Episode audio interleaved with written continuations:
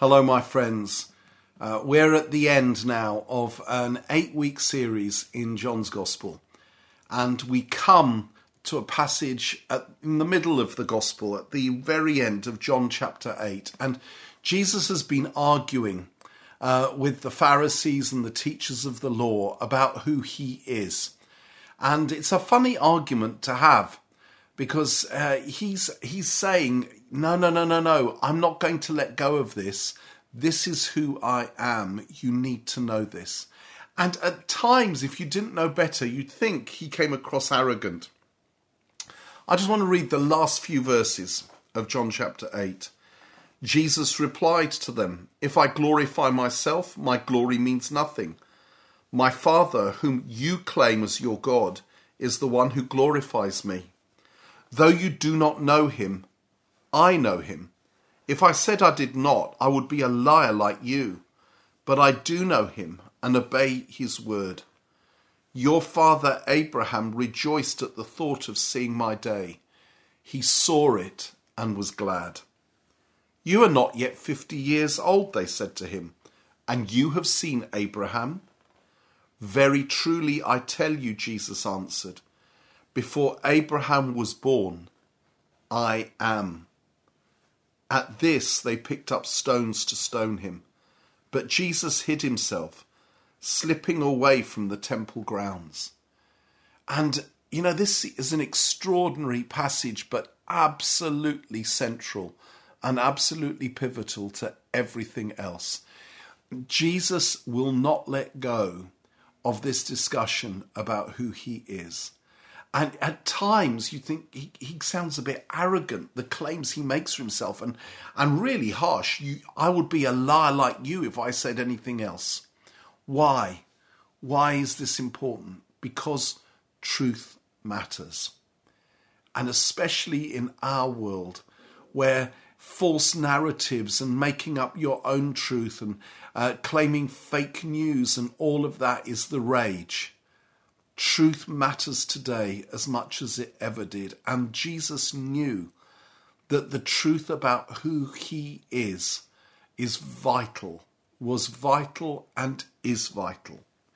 And the reason truth matters is because Jesus wants to be the center of our universe.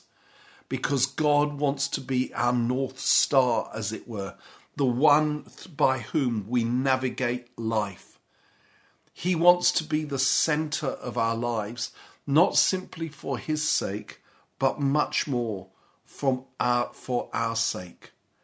Idolatry begins with thinking false things about God, about who he is.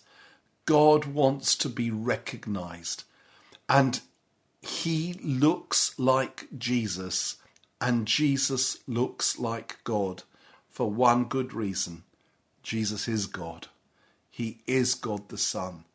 And when we know that, everything in us changes. I went to speak at a church years ago, years and years ago, and uh, I didn't used to be as well dressed as I am these days. And uh, I arrived very early because I didn't want to be late. And um, I slipped in two hours before the service started, and I um, I I sat on the back pew and I was a bit tired and I thought, you know what, I'll have a little snooze. So I lay down on the pew and I had a little nap. I was woken up by a couple of men in the church who basically said to me, Look, we'll give you a sandwich and then you need to go. And I was really puzzled at the beginning until it slowly dawned on me. They think I'm homeless and they think I've come into the church to take advantage and to have a snooze in the warmth. When I explained to them I was preaching at the evening service, they were mortified. They were absolutely distressed and they couldn't be more apologetic. And their attitude to me completely changed when they realized I wasn't a homeless guy. I was Mike Pilavachi the great Greek chef, the cordon bleu cook. I was Mike Pilavachi, the fitness and health guru. I was Mike Pilavachi. And when they realized who I was, when they recognized me because I pointed out who I was, everything changed. When Jesus came to earth, no one recognized him. Nobody recognized him. It's like he came in disguise. And the reason they didn't recognize him is he was wearing the wrong clothes, just like me. They were looking for a conquering king. And yet, when God came to earth, he came as a suffering servant. That's what he did. And, and years earlier, when Moses met God at the burning bush in Exodus chapter 3, and God says, Moses, I want you to go back to Egypt and rescue the Israelites, my people, out of slavery. Moses said, Well, what do I say about you, God? Who shall I say you are? What's your name? What shall I say you're called? And the Lord said, I am who I am. Tell them I am has sent you. And um, and the question we would want to ask is finish the sentence, God. I am who? I am what? You can't just put a full stop after I am. Well, thousands of years later, the sentence was finished by Jesus. By Jesus. When he said in John's Gospel, I am the bread of life. I am the light of the world. I am the resurrection and the life. I am the way, the truth, and the life. I am the gate by which you enter and from which you find safety. I am the Good Shepherd. I am the true vine. You see, only Jesus can fill in the blanks. Only Jesus can fill in the sentence. And all the way through John's Gospel, Jesus is revealing who he is. Why does this matter? It matters because when we know who he is, we find out who we are in response. We recognize him, and when we recognize him, we cannot help but love him. This is why doctrine is important. This is why pursuing him is important. I just want to finish with this. Right at the end of John's Gospel, at the very, very end, when he's risen from the dead, Jesus says to Peter, Simon, son of John, do you love me? He asks the one question three times Do you love me? Do you love me? Do you love me? And Peter says, Yes, I love you. You know that I love you. And, and you, of course I love you. And the reason Jesus asks the question three times is because just prior to his crucifixion, Peter had denied three times that he even knew him. And just notice, uh, Jesus doesn't say, Will you not do it again? He doesn't say, Will you sort your life out?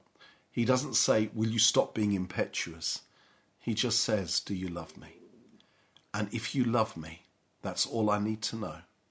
Feed my sheep, feed my lambs, take care of my flock. I will commission you. It's not about you, it's about me.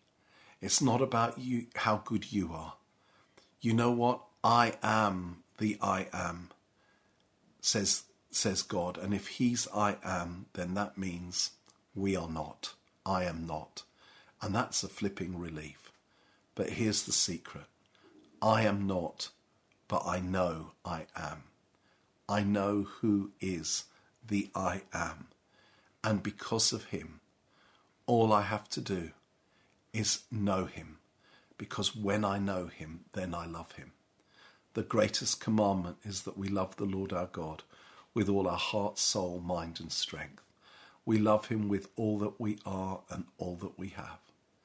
And do you know when we get that right, everything else follows. Follows. Let us be a people who pursue him with all of our hearts. Peter could say, You know I love you. You know I'm weak. You know I mess up. You know I probably will do it again. But I do love you. Why? Because I know you. Because I know who you are now. To know him is to love him. To know him is to serve him. Let's get to know the great I am, Jesus. God bless you.